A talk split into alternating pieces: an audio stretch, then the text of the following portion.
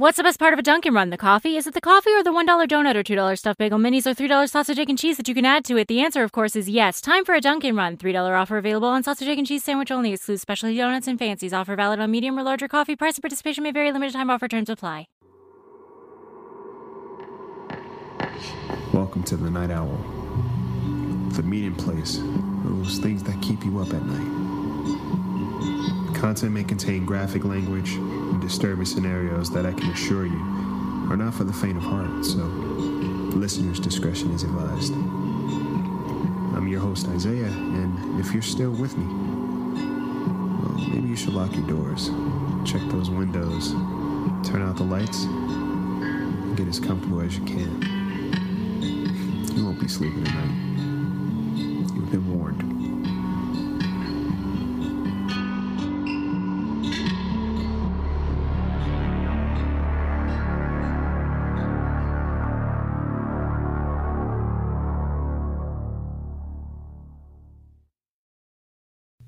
Welcome to the Night Owl. If this is your first time tuning in, then welcome. If you're a frequent visitor, it's good to have you back. Tonight's episode tells the tale of love at first sight, or maybe something more. I give you match made.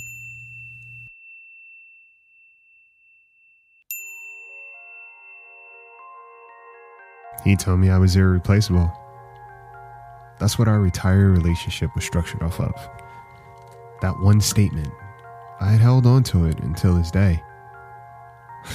Lyle was a real charmer. Nice, smart, tall, funny, handsome. Something out of a magazine, really. He would walk into a room and you could notice all eyes would be on him. But how we met was a little out of the norm. As a matter of fact, I didn't even notice him at first. It was a late night for me at work, and I figured I'd stop at the market to pick something up quick. The grocery store that I frequently visited was a ghost town. The craziness has subsided, thankfully, and I didn't have to worry about a cart, or a kid bumping into me with the cart, or busy, awarenessless patrons shopping. After a stressful day, a quiet grocery store was a win, especially for me. I was walking down one aisle in particular when I felt someone not too far behind. They kept some distance, but the interesting thing about an empty space is that your sensitivity seems to kick in. At least for me, anyways. I didn't pay it too much mind and just assumed it was a worker or someone else doing last minute shopping. I'm not unique.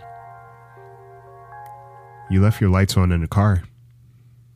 I heard someone say, but it didn't register until they got closer. Excuse me. I looked up and was caught off guard. Yeah?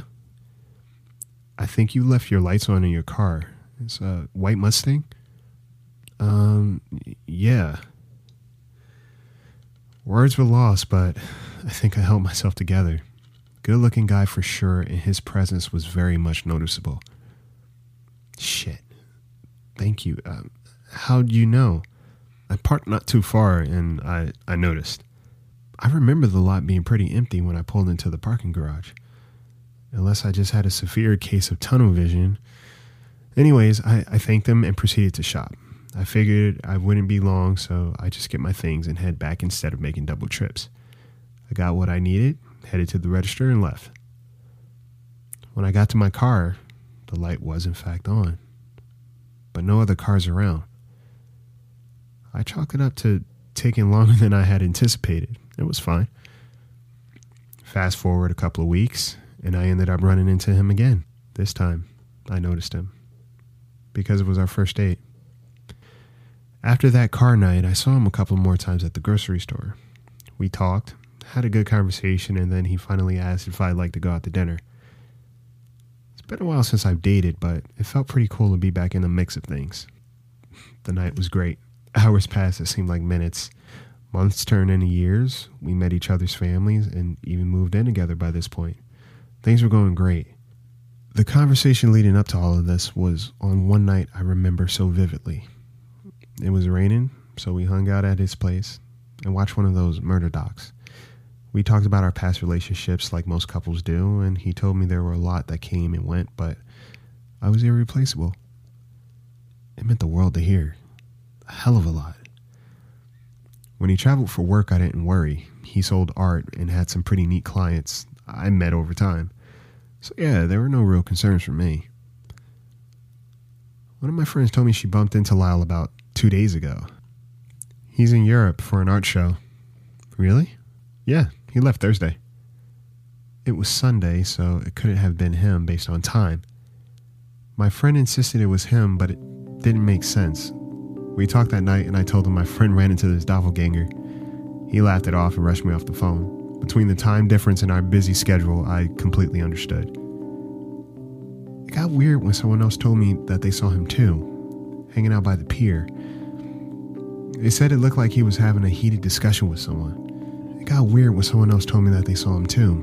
He was hanging out by the pier, and they said it looked like he was having a heated discussion with someone. I didn't want to get too in my head at all.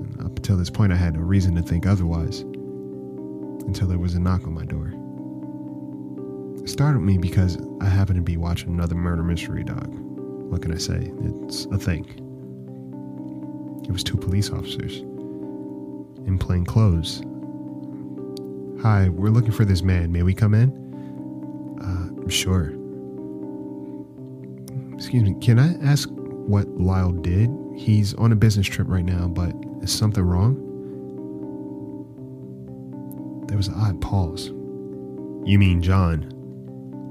There have been a couple of people that have gone missing in the past six months that were last seen with him. They explained that the people's cars were found with the light on. Apparently, that was his thing. My heart sank to my stomach. And I thought back to that day. It did seem odd. I didn't see any cars in the parking garage, and I didn't even remember turning my light on in the first place. I thought about my friends saying they saw him. I thought about everything. I thought about him saying I was irreplaceable. Clearly, our affinity for crime docs was for different reasons. One of us was watching for leisure, and the other studying. The officers told me I was lucky, but not so lucky. They still couldn't find him.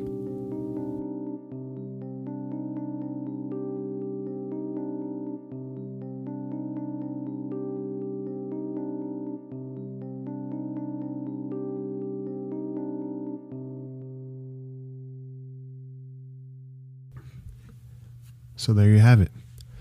Tune in next week for another story to keep you up at night. If you have a story of your own that you'd like featured on this podcast, email at the birdbrainpodcast at gmail.com with the subject headline Night Owl. Sleep tight.